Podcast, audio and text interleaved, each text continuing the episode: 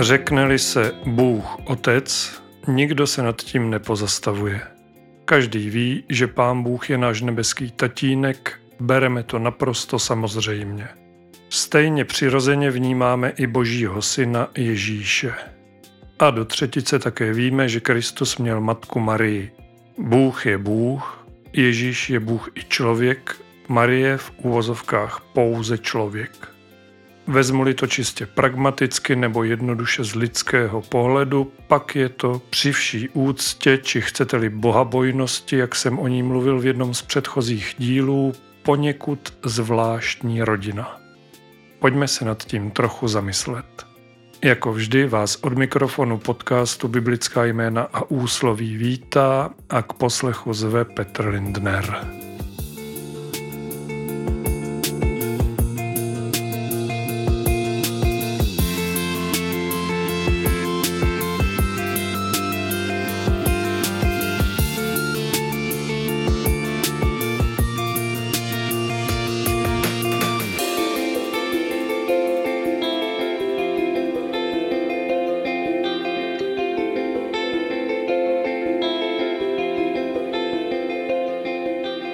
Ona zvláštní rodina, jak jsem ji před chvíli nazval, je ve skutečnosti ještě více neobvyklá, protože bychom neměli zapomenout na Ježíšova pozemského otce Josefa, čili Marijina muže. Jakkoliv to na první pohled může vypadat komplikovaně, ve skutečnosti to zase tak zamotané není. Myslím, že i ten největší bezvěrec ví, že Marie počala Ježíše z Ducha Svatého. Evangelia a zůstaneme-li u nevěřících lidí, pak i tak říkajíc obecné povědomí o tom svědčí naprosto jasně. Ježíšovým otcem je Pán Bůh, jelikož Duch Svatý, který má Marino neposkvrněné početí na svědomí, je jednou z osob Boží Trojice. Jediní echt lidé, Marie s Josefem, jsou tedy vlastně Ježíšovými pozemskými pěstouny. I když ani to vlastně není úplně pravda, protože Marie je skutečnou biologickou matkou Ježíše Krista. S tím se navíc spojí výsada, která se dá vyjádřit jedním slovem bohorodička, čili matka Boha. Jenom upozorňuji, že jsem řekl matka Boha, nikoliv Bůh matka. To je velký rozdíl. Ale Marii se budu věnovat podrobněji až za chvíli, takže pojďme dál. Jestliže zůstanu u lidského vnímání rodiny, pak stále jeden díl skládačky chybí. O čem to mluvím? Nevěřím, že vám někdy nepřišla na mysl otázka, jestli kromě Boha Otce existuje také Bůh Matka. Protože přesně ta je, znovu opakuji, podle lidského vnímání tím chybějícím dílem, který by obraz rodiny zarámoval do obecně vnímaného schématu. Ke mně otázka na existenci Boha Matky v poslední době přichází docela často a mám hned tři důvody, proč se tomuto tématu nyní věnuji. Jednak je to vlastní zvídavost spojená s přemýšlením nad mateřstvím, jakožto něčím tak velkolepým, co vlastními slovy dost dobře nedokážu uspokojivě popsat. Také mě v tom lehce podporuje moje milovaná sestra v Kristu Jana, která Pána Boha, vlastně jenom Boha, oslovuje zásadně v ženském rodu. A nakonec malý zpětný oslý můstek, který nás zavede k minulému dílu tohoto podcastu s názvem Marnotratný syn.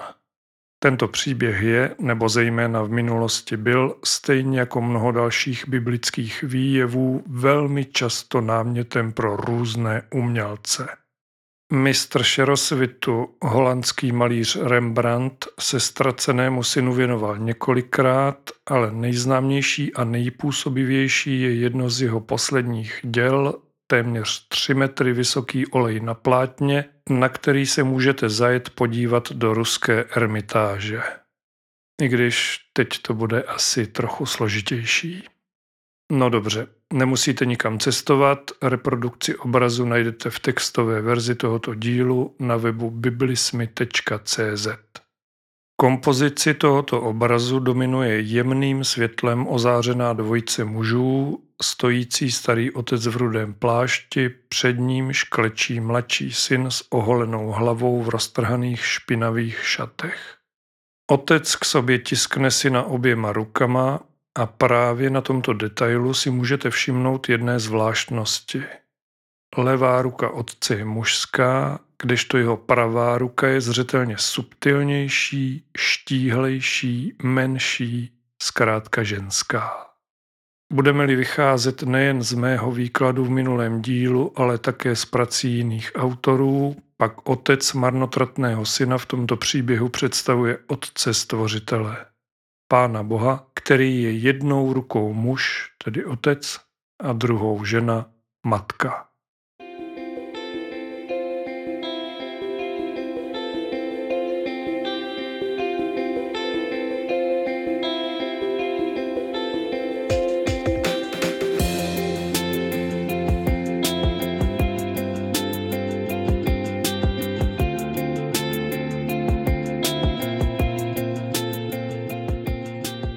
Další částí tohoto dílu podcastu Biblická jména a úsloví, který sice není věnovaný žádnému biblickému jménu ani úsloví, což jsem si ale jaksi sám sobě povolil, se vrátíme k Ježíšově matce paně Marii. Poměrně často mám totiž pocit, že spousta lidí právě tuto ženu vnímá jako onoho boha matku. Nevím, jestli příčinou je špatně pochopený mariánský kult, který vyznává katolická a některé další církve, nicméně to, že je Marie často zbošťovaná, přehlédnout nelze. Jakožto protestantu jako Brno by mi to mohlo být tak nějak jedno. Ale abych byl upřímný, Marie mi rozhodně lhostejná není, tudíž si jí nějakou chvíli věnovat budu. Hned na začátek chci říct, a vlastně už jsem to v tomto dílu jednou řekl, Marie není Bůh matka. Je to matka Ježíše Krista, který je sice Bůh a člověk v jedné osobě, ovšem sama Marie není tak říkajíc božské podstaty. Je to v úvozovkách normální žena. Tedy normální, to by bylo trochu silné nebo spíš slabé slovo. Pana Marie je ženou co ženou, člověkem, jediným člověkem, kterému se od Pána Boha dostalo absolutně nejvyšší, jak to jenom správně nazvat, důvěry. Hospodin v Marii svěřil člověku svého jediného syna. Svěřil člověku Boha. Lukáš Drexler to ve svém článku s názvem Pana Maria, Matka Boží, který vyšel na webu reviteofil.cz, nazývá jedním z nejvýraznějších paradoxů křesťanství. Mimo jiné k tomu píše. Podobně jako nespodobnitelný Bůh na sebe převzal viditelnou podobu, tak dalším paradoxem souvisejícím s předchozím je to, že stvořitel se svěřil svému stvoření, kdy se on sám ve svém synu stal skrze přijaté lidství závislým na svém stvoření, v tomto případě na Marii, která Ježíše kojila, krmila, učila prvním krůčkům, učila ho číst, modlit se. Bůh tedy nebyl na Marii závislý, co se týče božství, nýbrž co se týče jeho lidství přijatého z ní. O něco dál v části článku nazvané Pana Maria není bohyně Drexler píše Ještě je na místě dodat, že vyznáním božího mateřství Pany Marie se z Marie nečiní bohyně. Ona byla, je a bude stvořením, které bylo taktéž vykoupeno drahou a vzácnou Kristovou krví. Bůh ji však pro nás všechny, pro naši spásu obdařil darem, kterého se nikdy předtím ani nikdy potom nedostalo nikomu jinému. Svěřil jí svého jediného a milovaného syna a Maria se s ním, to jest s božím synem, ocitla v lůně otce v němž syn věčně spočívá. Lůno zde znamená skutečnou intimitu nitra otce, a intimitu, důvěrnost vztahu otce a syna, jejich vzájemné niterné sdílení. Maria tak byla po svém ano vtažena do intimního vztahu otce a syna a také ducha svatého, z nějž pro ní příštilo tolik milostí, z nichž největší bylo ve svém lůně nosit Boha, aniž by tím bylo umenšeno jeho božství. Nebylo umenšeno, ale bylo vtěleno, a to silou jeho nesmírné lásky. Krásné, co říkáte. K tomu vážně nemám co dodat. Pouze malé biblické doplnění. Autor článku říká, Marie tak byla po svém ano vtažena do intimního vztahu otce a syna. Pojďme si nyní připomenout, jak k onomu ano došlo, byť jsem si vědom, že je to tak trochu nošení dříví do lesa, protože tento příběh jistě dobře znáte. Jelikož ale nové a nové čtení Bible nezřídka přináší nové a nové poznatky a pochopení písma svatého, přečtu nyní 26. až 38. verš první kapitoly Evangelia podle Lukáše. Tato část je v českém studijním překladu nazvaná Marii předpovězeno narození Ježíše. V šestém měsíci byl anděl Gabriel poslán od Boha do galilejského města, které se jmenuje Nazaret, k paně zasnoubené muži jménem Josef z domu Davidova. Jméno té pany bylo Marie. I vešel k ní a řekl, buď zdráva milostí obdařená, pán je s tebou, požehnaná ty s mezi ženami. Ona však byla tím slovem velmi rozrušena a uvažovala, jaký je to pozdrav. A anděl jí řekl, neboj se, Marie, neboť si nalezla milost u Boha. A hle, otěhotníš a porodíš syna a dáš mu jméno Ježíš. Ten bude veliký a bude nazván synem nejvyššího a pán Bůh mu dá trůn jeho otce Davida na věky bude královat nad domem Jákobovým a jeho králování nebude konce. Marie řekla andělovi, jak se to stane, vždyť nepoznávám muže. A anděl jí odpověděl, duch svatý přijde na tebe a moc nejvyššího tě zastíní. Proto také to svaté, co se z tebe narodí, bude nazváno syn boží. Hle, tvá příbuzná Alžběta také ona počala ve svém stáří syna a toto je šestý měsíc té, která je nazývána neplodnou. Neboť u Boha nebude žádná věc nemožná. Marie řekla, hle, jsem pánova otrokyně, nechť se mi stane podle tvého slova. A anděl od ní odešel.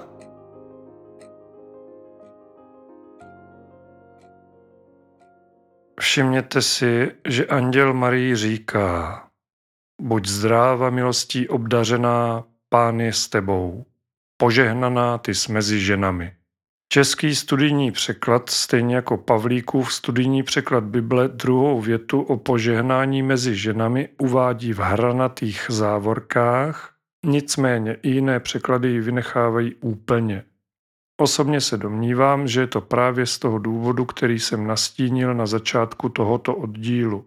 Marii se dostalo požehnání, privilegia nejen mezi ženami, ale mezi všemi lidmi na zemi. Mám-li tuto část svého povídání zakončit, pak už po třetí a naposledy zopakuji, že Marie je sice matkou Ježíše Krista, je bohorodičkou, Nicméně ani to k božství, k tomu, abychom ji mohli označovat za Boha Matku, nestačí. Zároveň to však neznamená, že bychom měli biblický nebo duchovní význam této ženy podceňovat či přehlížet, jak to upřímně řečeno protestantské a jiné církve, které nevyznávají mariánský kult, nezřídka dělají. Chodí kolem Marie po špičkách, stylem PR strategie typu my nelžeme, jen o tom nemluvíme, občas málem dělají, že tato žena neexistuje. Ač ani já osobně nevyznávám všechny ty svátosti, kterými nás obdařuje katolická církev, dost dobře nemůžu ve světle toho, co jsem v tomto oddílu řekl nebo citoval, k paně Marii nechovat velkou úctu.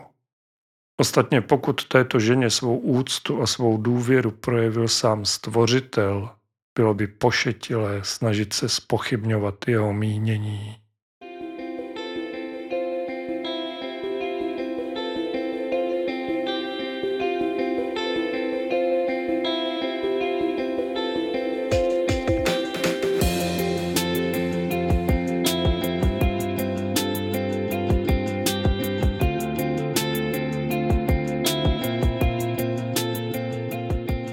Stále posloucháte epizodu podcastu Biblická jména a úsloví, v níž se snažím dobrat zjištění, jestli kromě Boha Otce máme někde hledat i Boha Matku. V předchozí části jsem řekl, že Pana Marie Bohem Matkou není. No, jak se zdá, motáme se v kruhu. Ale když už, tak pořádně.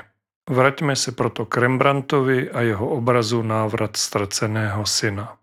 Ten kromě mnoha jiných lidí fascinoval také svého rodáka, nizozemského kněze Henry J. M. Nouvena, který téměř 20 let přednášel na prestižních amerických univerzitách včetně Harvardu aby deset let před svou smrtí v roce 1996 odešel z akademického prostředí sloužit do komunity Daybreak pro mentálně postižené lidi v kanadském Torontu. V roce 1992 dokončil knihu stejného názvu jako je Rembrandtův obraz Návrat ztraceného syna. Vřele vám ji doporučuji, je zkrátka úžasná. V češtině ji vydalo nakladatelství Paulínky. Nouven se ve své knize věnuje jak samotnému obrazu, tak i pozadí jeho vzniku, Rembrandtovu životu a v neposlední řadě na výkladu podobenství o marnotratném synu reflektuje i svůj vlastní život.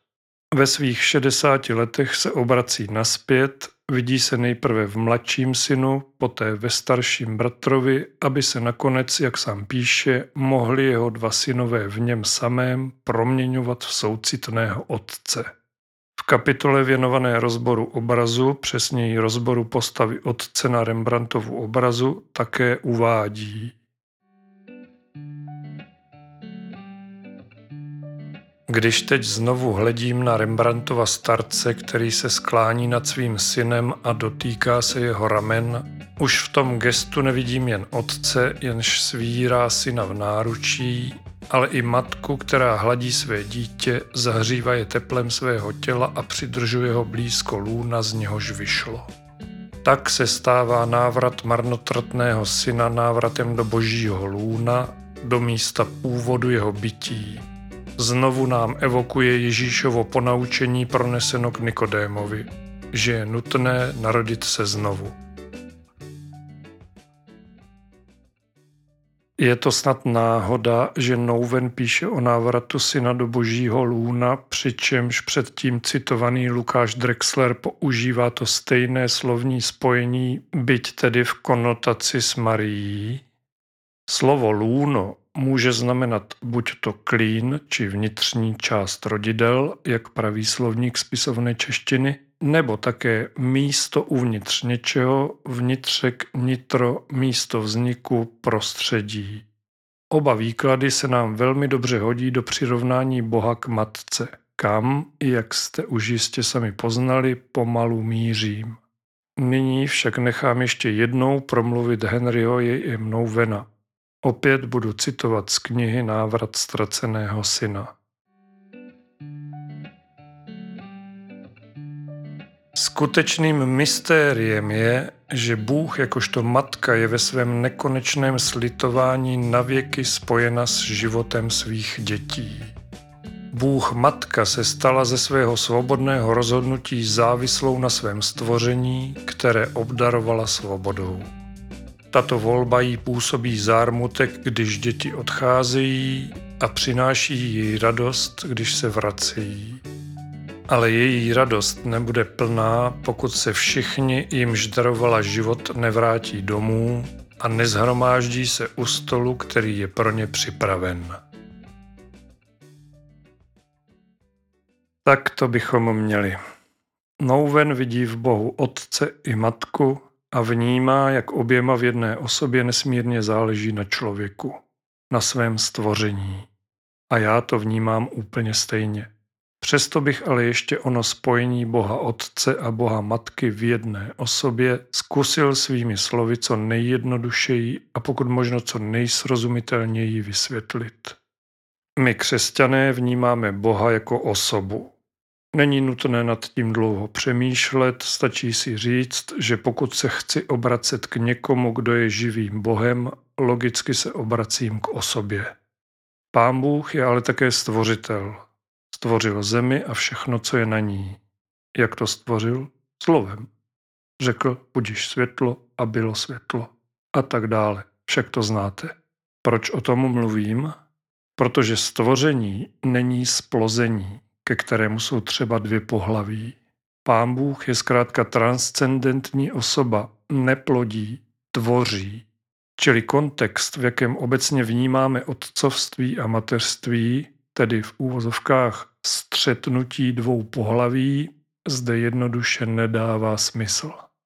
Ovšem pozor, to neznamená, že na sebe pán Bůh nemůže vzít roli jak obecně vnímaného otce, tak, což nám před chvíli krásně osvětlil Henry M. Nouwen, i roli matky.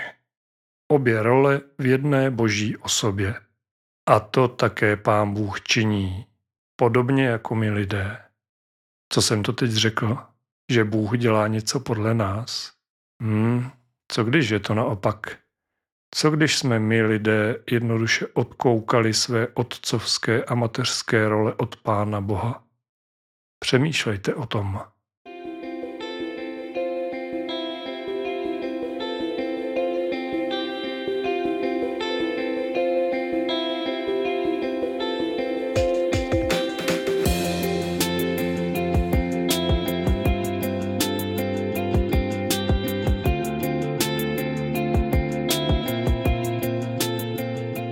Myslím, že nyní už můžeme hledání Boha Matky ukončit.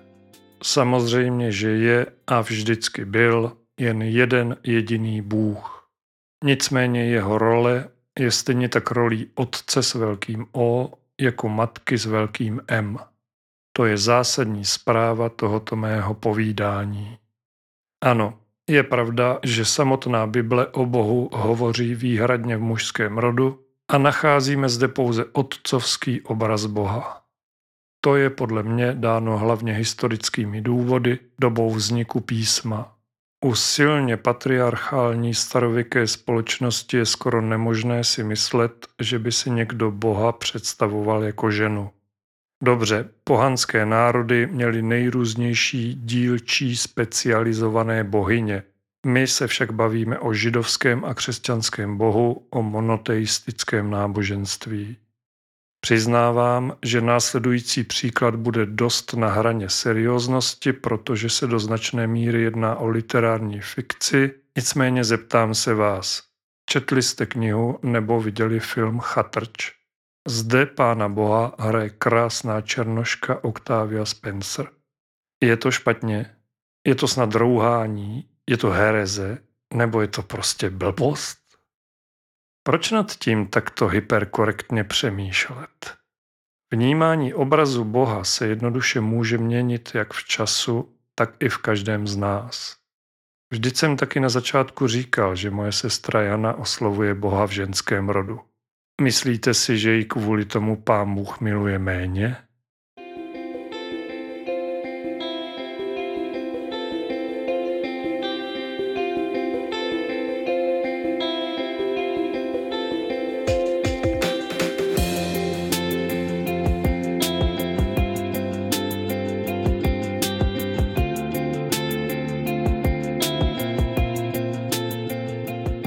Závěr jen malé zamyšlení nad boží podobou.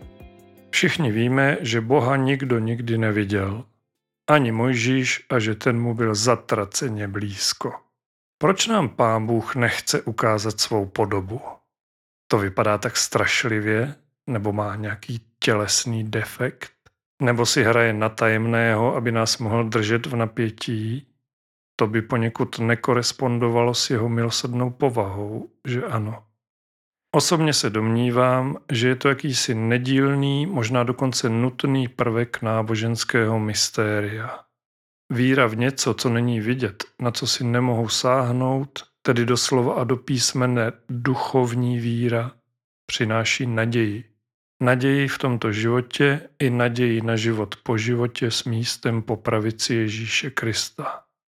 Apoštol Pavel ve svém listu Římanům, kde v 8. kapitole mluví o budoucí slávě v Ježíši, říká verše 18 až 25. Budoucí sláva.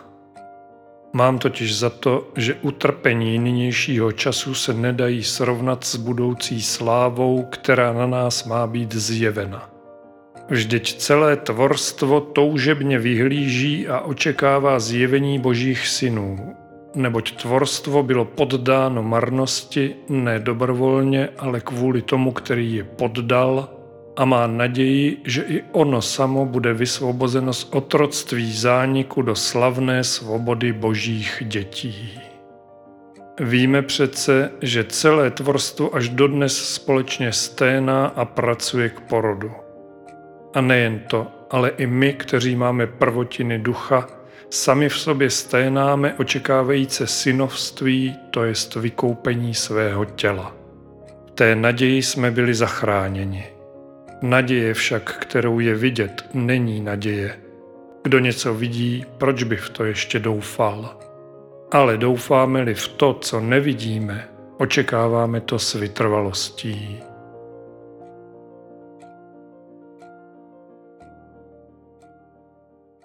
Naděje však, kterou je vidět, není naděje. Kdo něco vidí, proč by v to ještě doufal? To jsou úžasná slova, která by sama o sobě měla stačit k pochopení boží neviditelnosti. A já k tomu přidám ještě jeden krátký verš, který patří k mým nejoblíbenějším z celé Bible. Už jsem ho v tomto podcastu několikrát citoval a jsem si jistý, že ho ještě znovu a znovu budu opakovat i později. Židům 11.1. Víra je podstata věcí, v něž doufáme, důkaz skutečností, které nevidíme.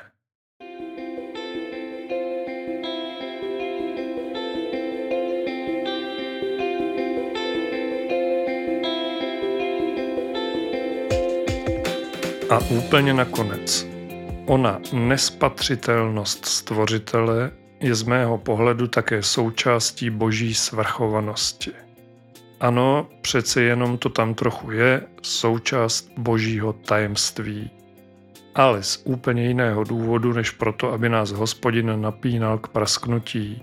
Člověk jednoduše dost dobře nikdy nemůže celé poznat svého stvořitele. Proč? Protože by se tím zařadil po jeho bok. Sám by se stal Bohem. A jak už jsem řekl, Bůh je jen jeden. Bůh Otec i Bůh Matka v jedné osobě. Mějte se moc pěkně, buďte požehnaní a buďte s Bohem.